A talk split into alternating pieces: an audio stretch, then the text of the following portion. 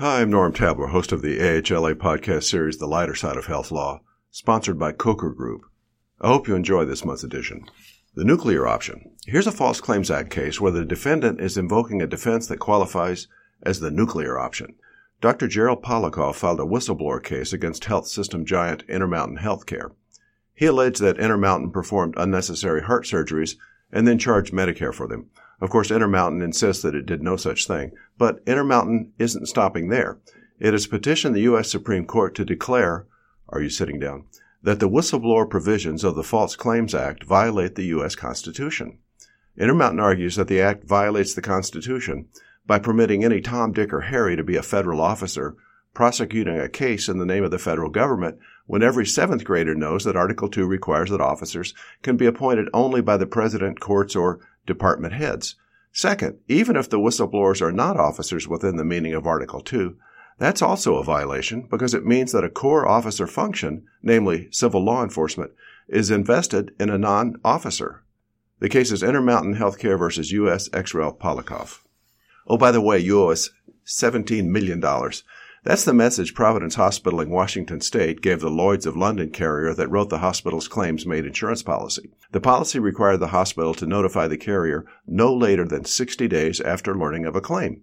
When the hospital fired neurosurgeon Dr. David Newell, he screamed wrongful termination. Did the hospital notify the carrier? No.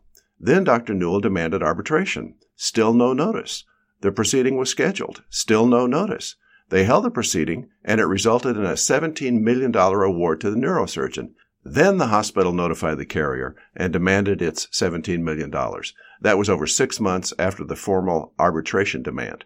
The carrier refused to pay, citing the 60 day notice requirement. Providence sued in federal court. Each side moved for summary judgment on the notice issue. Applying Washington law, the court came down squarely for the hospital, ruling that subject to only one exception, notice is on time so long as it's given any time within the policy period. That's seven years in this case. The one exception is when late notice results in prejudice, that is harm, to the carrier.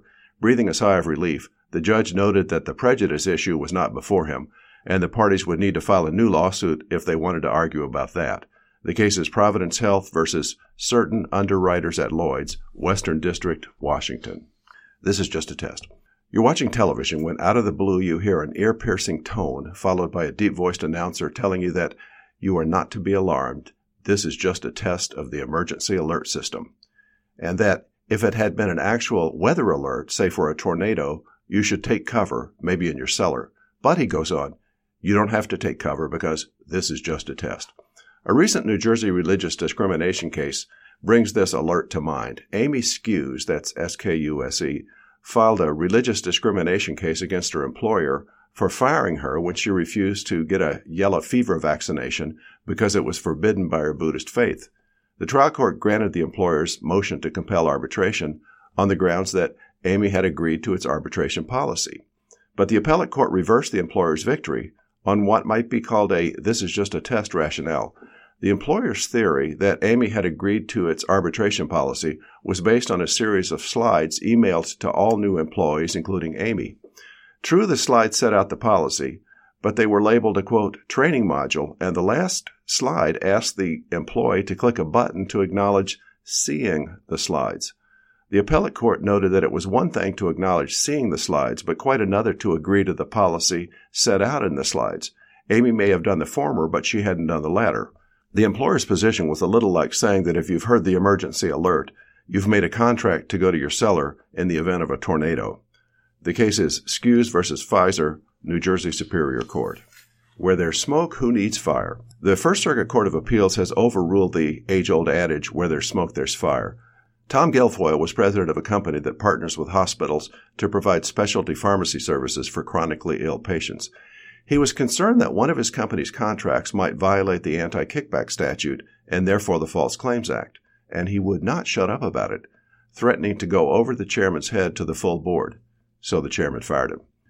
Tom filed an action alleging he was fired in retaliation for internally reporting a False Claims Act violation. The district court dismissed the case, ruling that Tom's complaint failed to connect his kickback allegations with an actual false Medicare or Medicaid claim. The First Circuit reversed, ruling that the district court had set the bar for Tom too high. He didn't have to show actual submission of a false claim. All he had to do was show his action in raising concerns, quote, reasonably could lead to a false claims action. As the court put it, the plaintiff in a False Claims Act retaliation action doesn't need to plead the existence of a fire, only, quote, a reasonable amount of smoke. The case is Guilfoile versus Shields First Circuit. What's in a name? Juliet says that a rose would smell the same no matter what it was called, making the point that a name is simply an artificial convention with no real meaning. But don't try telling that to Bill McFeely. While recovering from gastric surgery in Kennedy Hospital, Bill suffered a heart attack. He believed there was negligence on the part of the on call resident. The resident was employed not by Kennedy Hospital, but by Rowan University Medical School, which is a public entity. Bill's lawyer sent a tort claim notice to the New Jersey Attorney General and Kennedy Hospital, but not to the resident or his employer, Rowan University. In response to the question asking the names of the public entities at fault, the notice named Kennedy Hospital, the state of New Jersey, and, quote, any other state agency involved in the matter. Remember that term, state agency.